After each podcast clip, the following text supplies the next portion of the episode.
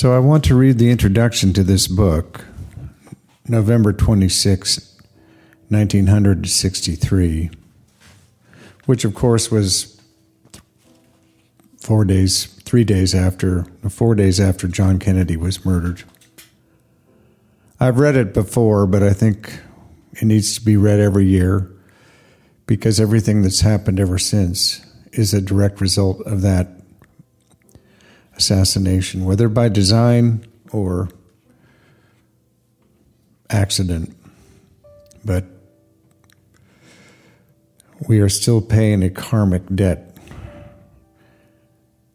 by allowing his killers to go unpunished. So this is the uh, the foreword by the illustrator Ben Shahn. Each of us wanted to cry out, somehow to express our shock and horror at the assassination of the president. Each of us tried in, to say in con- conversation what we felt, but essentially we were mute.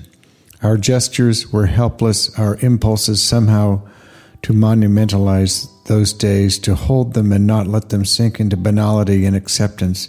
Such impulses were doomed to failure to that very acceptance which we wanted to avoid.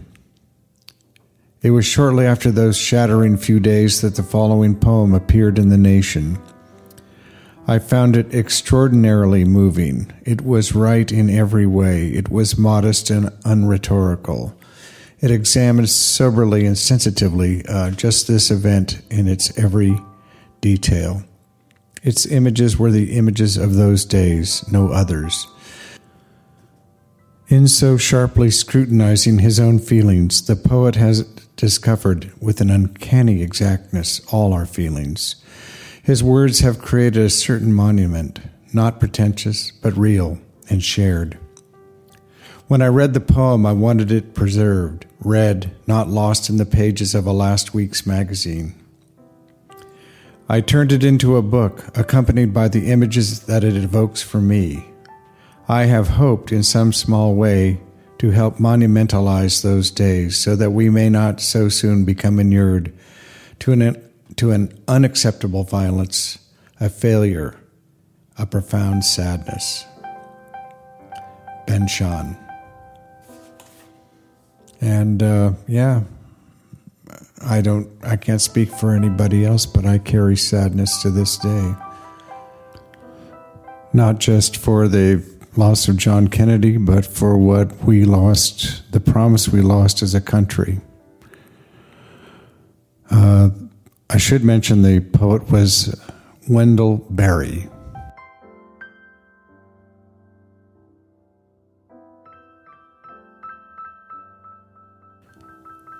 All right, here's the poem.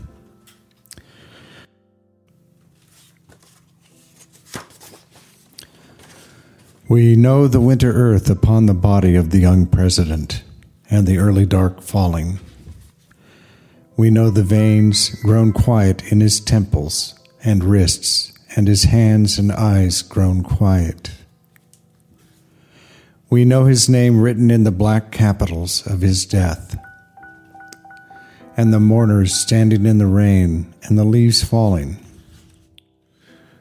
We know his death's horses and drums the roses, bells, candles, crosses, the faces hidden in veils. We know the children who begin the youth of loss greater than they can now dream. We know the night long coming of faces into the candlelight before his coffin and their passing.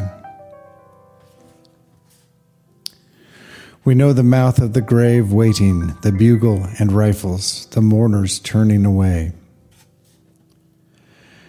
We know the young dead body carried in the earth into the first deep night of its absence.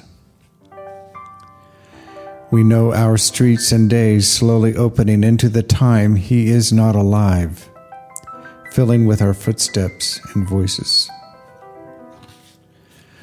We know ourselves, the bearers of light of the earth he is given to, and of the light of his all his lost days.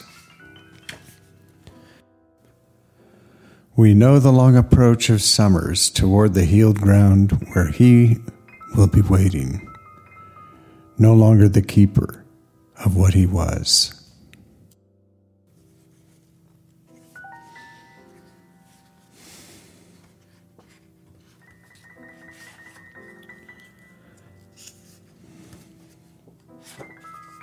I think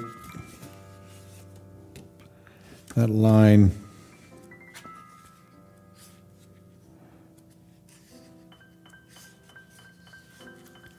We know the children who begin the youth of loss greater than they can now dream.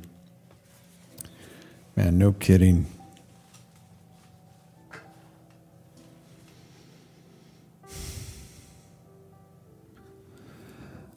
I had just turned 13 two weeks before it happened, and they gathered us in the cafeteria, the whole school, Willard Junior High School in Berkeley, to give us the news. I can still see it.